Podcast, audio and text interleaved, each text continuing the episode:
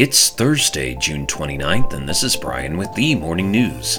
Give us five minutes and we'll give you the headlines you need to know to be in the know. Scorching heat blamed for at least 13 deaths in Texas, and another in Louisiana blanketed more of the Southwest on Wednesday, stretching government warnings of dangerous triple digit temperatures eastward into Mississippi and Tennessee.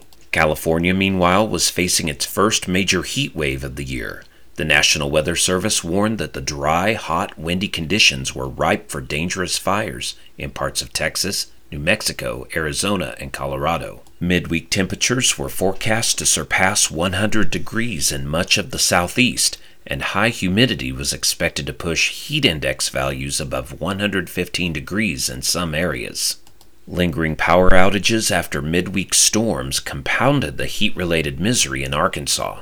The heat has also prompted the U.S. Postal Service to allow earlier starting times for letter carriers, according to the National Association of Letter Carriers Lone Star branch. In other news, Federal Reserve Chair Jerome Powell said Thursday that the central bank may have to tighten its oversight of the American financial system in the wake of the failure of three large U.S. banks this spring. Powell said in prepared remarks delivered at a banking conference in Madrid that tougher regulations put in place after the 2007 2008 financial crisis have made large multinational banks much more resilient to widespread loan defaults, such as the bursting of the housing bubble that led to that crisis. But the collapse of Silicon Valley Bank, Signature Bank, and First Republic Bank exposed different vulnerabilities that the Fed will likely address through new proposals, Powell said. Other Fed officials have said banks should be required to hold more capital in reserve to guard against loan losses. In world news, all eyes will be on NATO Chief Jens Stoltenberg and Ukraine President Volodymyr Zelensky at today's European Union summit.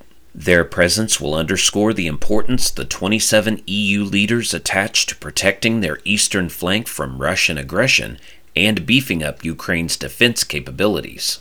Zelensky is set to address the gathering by video link, and Stoltenberg will host an early lunch at the Spring Summit for leaders. The biggest seat at the table will be reserved for something that's not officially on the agenda the fallout from the stunning weekend mutiny in Russia.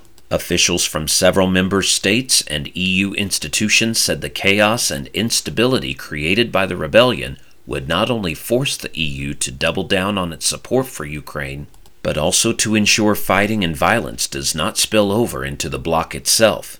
The prevailing mood is for leaders to toughen the language in their summit conclusions. In the latest draft, the leaders say they stand ready to contribute, together with partners, to future security commitments to Ukraine.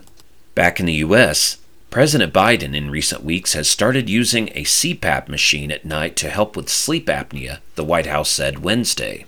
The revelation comes after indents from the mask were visible on the president's face as he departed the White House. When he was vice president, doctors noted Biden had an irregular heartbeat, probably linked to sleep apnea, a potentially serious but common condition in which breathing can stop and start in the night. Mr. Biden used the machine Tuesday night, White House officials said. The imprint lines on his face were apparent when he left Wednesday morning for a speech in Chicago. The 80 year old president is running for re election and is the oldest person ever to hold the nation's highest office. And, since arriving in the big leagues six years ago, Domingo Germán has been anything but perfect until now. The New York Yankees right hander pitched the 24th perfect game in Major League history Wednesday night, retiring every Oakland batter in an 11 0 victory over the Athletics.